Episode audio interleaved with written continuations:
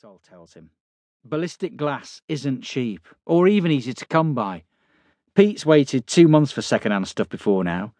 Then there's sheet composite for linings, bespoke mouldings. Unless you've got an industrial printer and CNC, you're going to be at the mercy of your suppliers. And they're shipping most of this heavy gear overseas anyway. The stranger rubs his thumb and forefinger together. All about this, though, innit? Wouldn't be right if we didn't put our boys first. But seriously, it's worth your while. And we've got some guys abroad who like dabbling in a bit of supply and demand. A nice networking opportunity for you. Sol looks outside. Sky the colour of a wet scab. He can feel himself wavering, a feeling deep set in his shoulders. His mouth's dry. Then he grins. A sensation comes over him like the rush of relapse. It's not like he needs an excuse to stay at work anyway, to avoid the lonely flat, his attempts at living a wholesome life there. You want to come through then? I'll stick a brew on. The stranger shakes his head. Very kind, but I've got more errands to run. Right, Sol says. The stranger reaches inside his jacket, produces a roll of dog eared paper. Just have a scan of this before I go. He launches the bung like a javelin. Sol makes the catch. These blueprints. Bit retro, isn't it? Plans, yeah. Sol rolls off the elastic band, opens the first page. His smile is gone. What? the stranger asks. Sol shakes his head, flicks through the sheets behind, accelerates to the last page. We don't. can't build tanks, he says. We don't work to this kind of spec. And if this is for a car, seriously? Chiller units? Backup power? These harnesses? What's he hoping to carry, your man? None of our equipment is. He fumbles the words. We'd never get the tolerances right. The stranger comes forward and passes Sol a card. I've done my research. Seen some of the kit that rolls out of here pig rigs, armoured limos, drone proofing. That mad trike thing you did, the one with the turret. Sol nods slowly.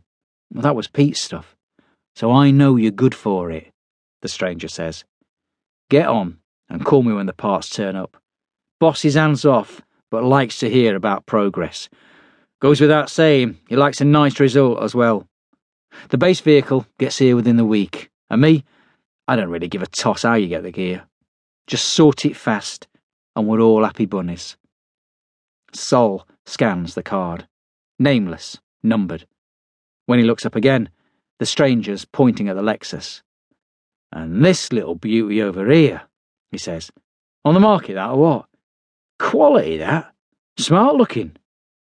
Sol turns to the Lexus. It's meant to be stripped down, sold on, and yet he finds himself nodding. Opportunity knocks.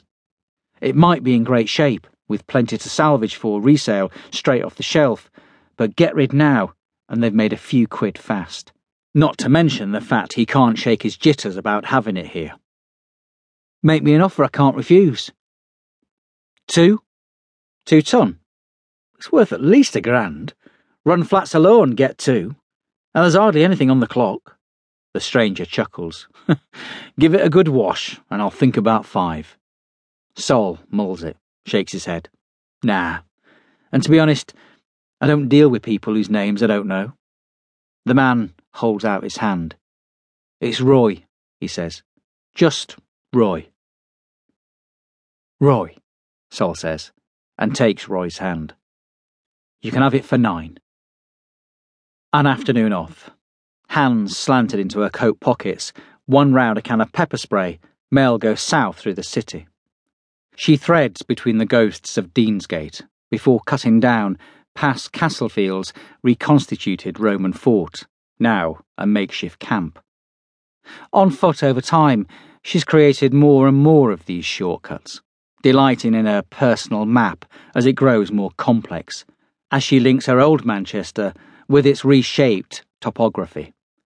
With every walk, its new pathways are becoming shorter, its new structures more recognisable, its developing enclaves more delineated.